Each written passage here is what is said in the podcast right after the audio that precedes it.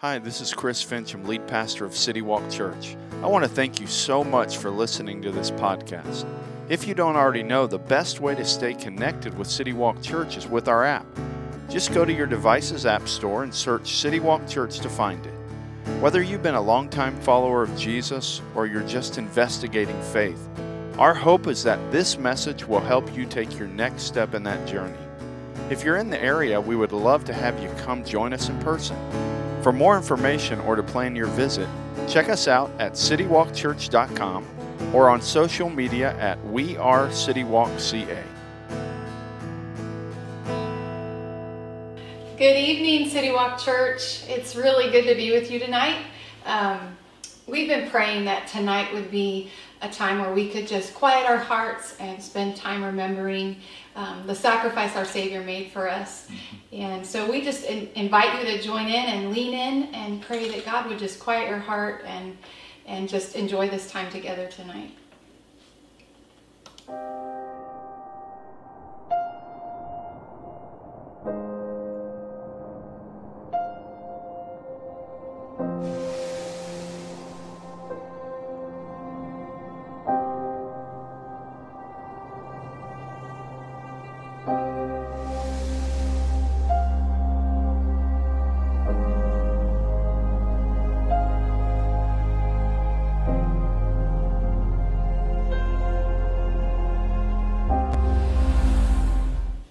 Said, we're thankful that uh, just we have this opportunity tonight to really gather together, and we're thankful for the opportunity to begin our Easter weekend with focusing on the cross.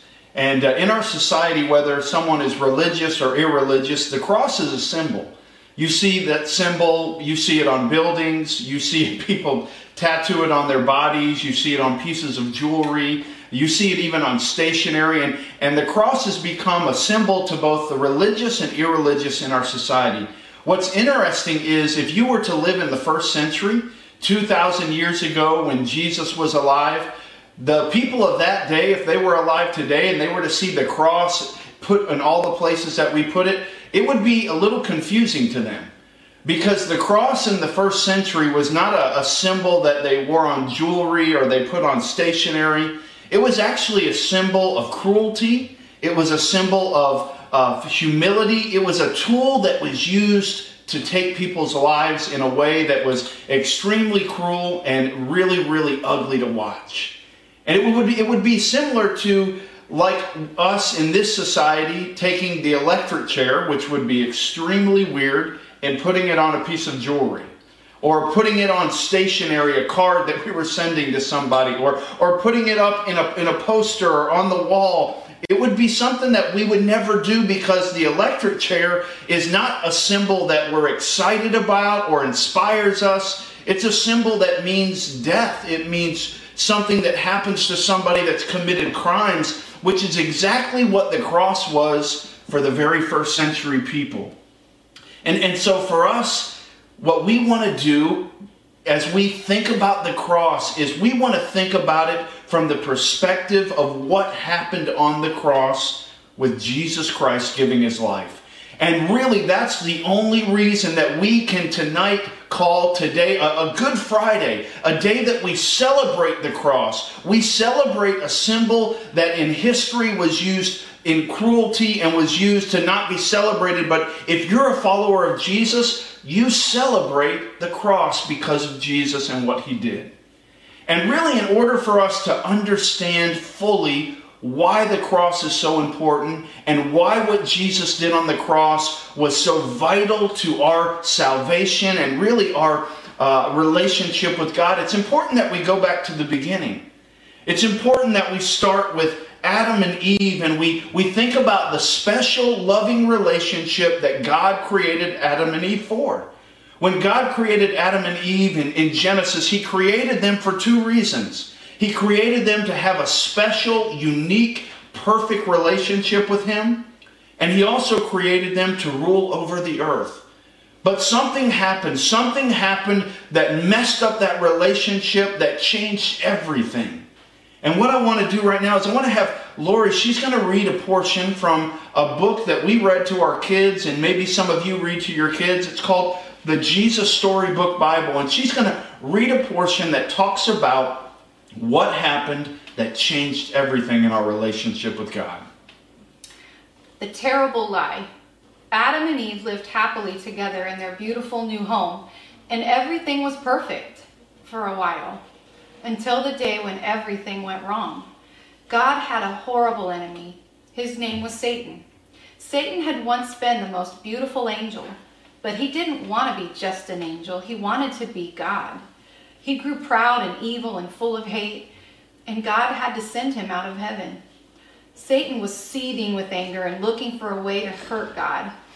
He wanted to stop God's plans, stop this love story right there. So he disguised himself as a snake and waited in the garden. Now, God had given Adam and Eve only one rule don't eat the fruit on that tree, God told them. Because if you do, you'll think you'll know you know everything. You'll stop trusting me, and then death and sadness and tears will come. You see, God knew if they ate the fruit, they would think they didn't need him, and they would try to make themselves happy without him. But God knew there was no such thing as happiness without him, and life without him wouldn't be life at all. As soon as the snake saw this chance, he slithered silently up to Eve. Does God really love you? The serpent whispered. If he does, why won't you why won't he let you eat the nice, juicy, delicious fruit?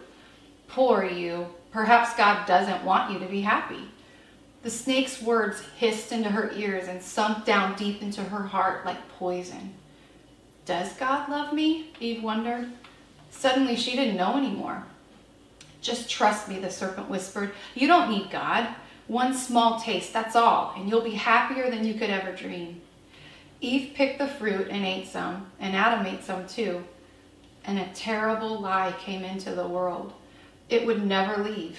It would live on in every human heart, whispering to every one of God's children God doesn't love me. God created Adam and Eve for a special relationship, and because of their choice to sin, because of their choice to disobey God, the question of whether God loved them came into their minds. The question of, does God really love me? Does God really have my best? Can I really trust God? That question and that thought came into their minds, and that thought has gone throughout mankind and has touched so many, many lives that question of does God really love me? And, and God wasn't caught off guard in the garden that day. It wasn't, he wasn't caught off guard by their disobedience. In fact, God had already put a plan in motion. A plan in motion to show the world how much he loved them and to show the world that he desperately wanted to have a relationship with him.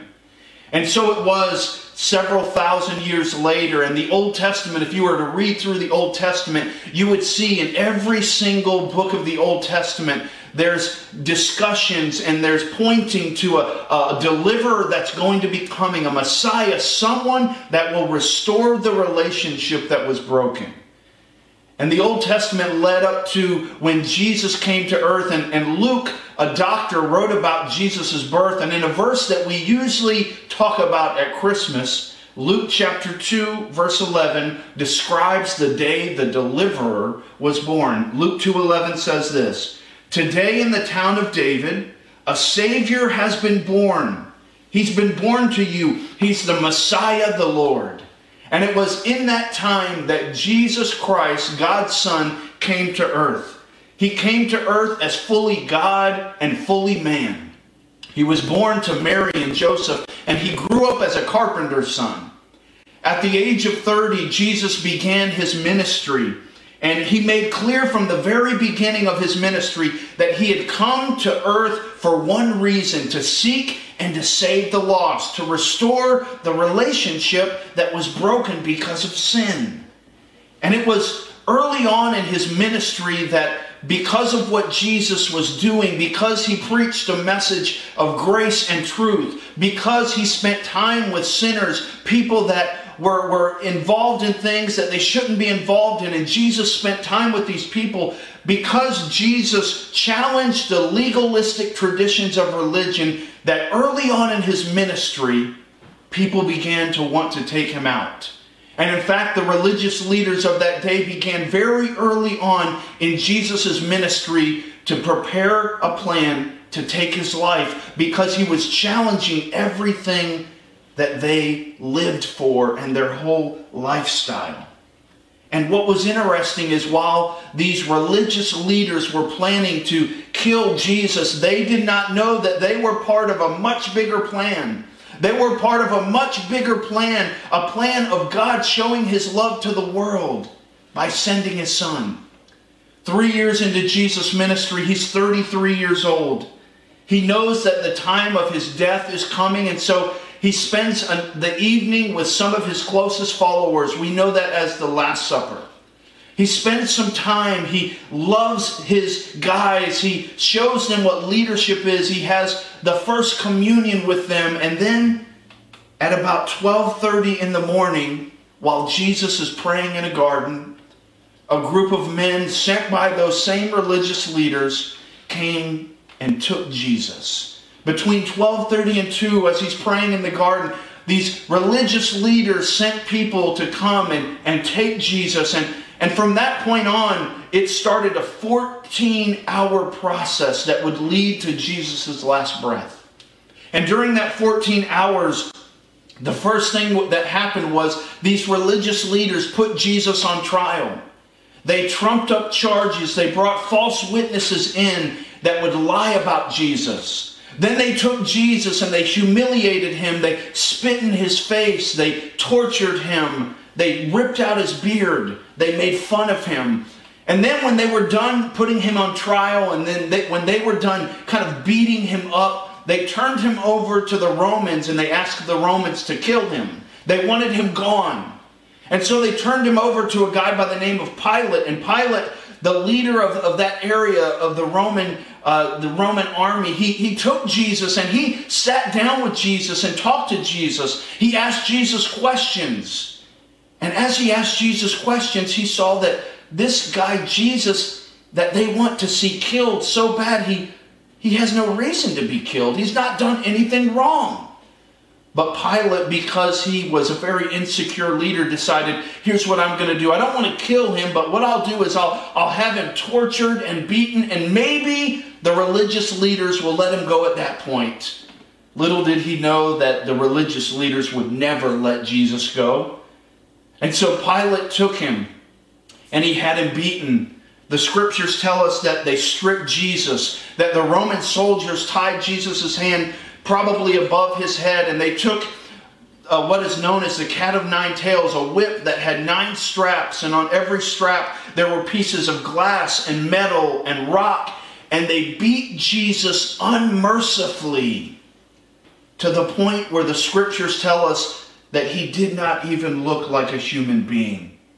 Then they took a crown of thorns as a, a way to continue to torture Jesus and continue to mock him. And they, they put it on his head. And the scriptures tell us that they took a, a reed or a stick and they pounded it into Jesus' head.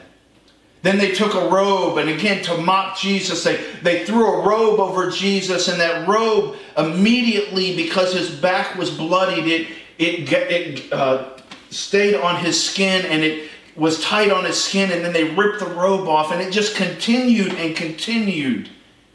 And then those Roman soldiers gave Jesus his own cross, and they made him carry his own cross 650 yards to the place that they would take his life. And Jesus was so weak because of the beating that he had taken that he, he wasn't even able to carry his cross. And so they had someone help him take that cross and carry that cross. And after 14 hours of torture and mocking and being nailed to a cross, Jesus, at the end of 14 hours, in John chapter 19, verse 30, it says this When he had received the drink, Jesus said, It is finished. With that, he bowed his head and gave up his spirit. And it was in that moment when Jesus had taken the punishment for all the sin of all mankind, when he said and he proclaimed from the cross, It is finished, the payment has been made.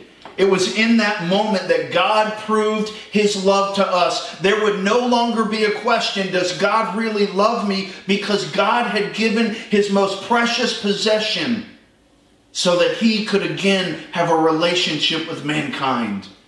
Paul says it this way in Romans chapter 5, verses 7 and 8. Paul says this He says, For scarcely will one die for a righteous person Though perhaps for a good person one would dare to die, but God proved his love toward us. God showed his love toward us in that while we were still sinners, Christ died for us. Paul says, hey, somebody might die for a good person, somebody might die for a righteous person, but God, he proved his love to us while we were sinners, while we were still running from God, while we were still holding our fists to God's face and not wanting Him, while we were doing that, God proved His love to us and He sent His Son to die and pay the penalty for our sin. In Ephesians chapter 2, Paul says this. In verse 4, he says this But God, being rich in mercy, because of the great love with which He loved us, even when we were dead in our trespasses, made us alive together with Christ. By grace, you have been saved. We celebrate the cross on this Good Friday because it reminds us of God's great and unending love for us. God loved us so much, and He, he didn't just say that He loved us, God proved His love to us by sending his son, and his son was the payment, the sacrifice for our sins. And tonight, as we celebrate Good Friday, as we celebrate what Jesus did and how God showed his love to us and Jesus' sacrifice, we remember that sacrifice by taking communion. And tonight, in living rooms all over our city, maybe you're watching from around the country, somewhere else, tonight as we continue to remember the cross, we want to take communion together. We want to take communion together and we want to, in this ceremony, we want to remember God's love for us and the beautiful sacrifice that Jesus made for us on the cross. And what's interesting is Jesus modeled communion for us. The, the Last Supper that he had with his guys, with his disciples, he took communion and he told his guys that they were to continue to do this as a way to remember what he was going to do. They didn't even know he was going to die yet, but, but he did that and said, Hey, I want you to continue to do this as a way of remembering. And so we have with us and, and you there in your house, you have your juice and you have your crackers or your bread. And, and we take communion, whether it's in a church or whether it's in a living room, simply as a way to remind ourselves of the body and the blood that Jesus shed for us. We have the bread, and the bread symbolizes Jesus' body that was broken for us. I've taken just a few minutes to describe some of the things that Jesus went through that night. And Jesus' body was broken. And so we, we take the bread as a way to remember with gratitude the sacrifice of Jesus' body so that you and I could have a relationship with God. And we drink the juice to symbolize his blood. We drink it to remember that it was on that cross, it was in that 14 hours of torture that Jesus shed his blood, not for his own sin but for my sin, for my darkest moments, for what separates me from God. Jesus shed his blood for those of us who have sinned, which the Bible says is all of us. And so Jesus' death on the cross should be very personal. And, and for us at City Walk Church, as you sit in your living room, maybe on your front porch, and you prepare to take communion, the only two requirements that the scriptures give us for communion is simply this that we have a relationship with God and that we have an opportunity to examine ourselves to see if we have any sin in our life right now so that we can get that taken care of, so that we can confess that to God, so that we can take communion with a clean heart before God, so that we can remember Jesus. And so, here in this room where I'm at, uh, we have a few people from the band. We have some people that are helping with the technology. And so while you prepare and, and get your juice and your bread, I'm going to take this juice and this bread and I'm going to take it to them. And then we're going to, here in about 30 seconds, we're going to take communion together. And so go ahead and pass out the juice and the bread that you have. And I'm going to do the same thing for the people that are here with me.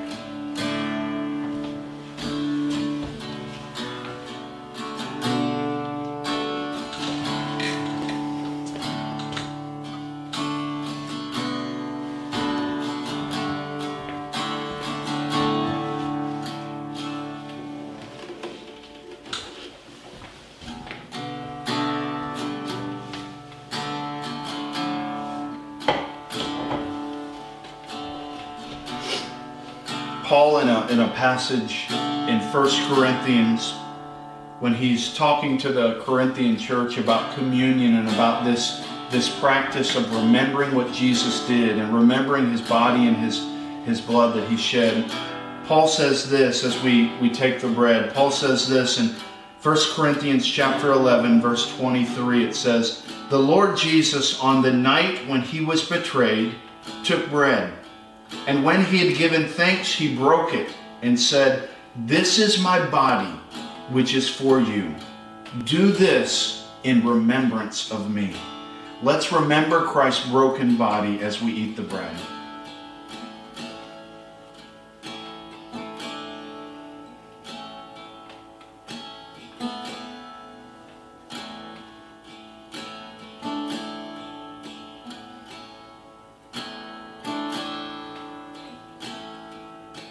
Same passage, Paul, as he refers to the juice and he refers to the remembering of Jesus' blood, he says this. He says, In the same way also, he, being Jesus, took the cup after supper, saying, This cup is the new covenant in my blood. Do this as often as you drink it in remembrance of me. Let's remember the blood of Jesus and that he shed it for us as we take part in drinking the juice.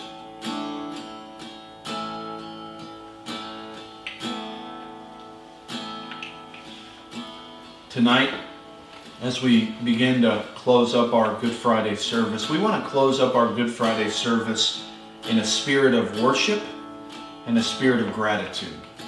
And so our worship team is here and they're going to just lead us in a song. We'll have the, the lyrics up on the screen and want to encourage you just in the living room, wherever you're at. Maybe you're, you're watching this uh, from a friend's house. Take this time to remember what Jesus did as you sing along, as you read through the words of these songs. And let's remember what Jesus did on the cross, and let's remember it from a spirit of gratitude because of what Jesus did on the cross on Friday makes possible what he did by rising from the dead on Sunday. And so let's remember that as our worship team leads us out right now.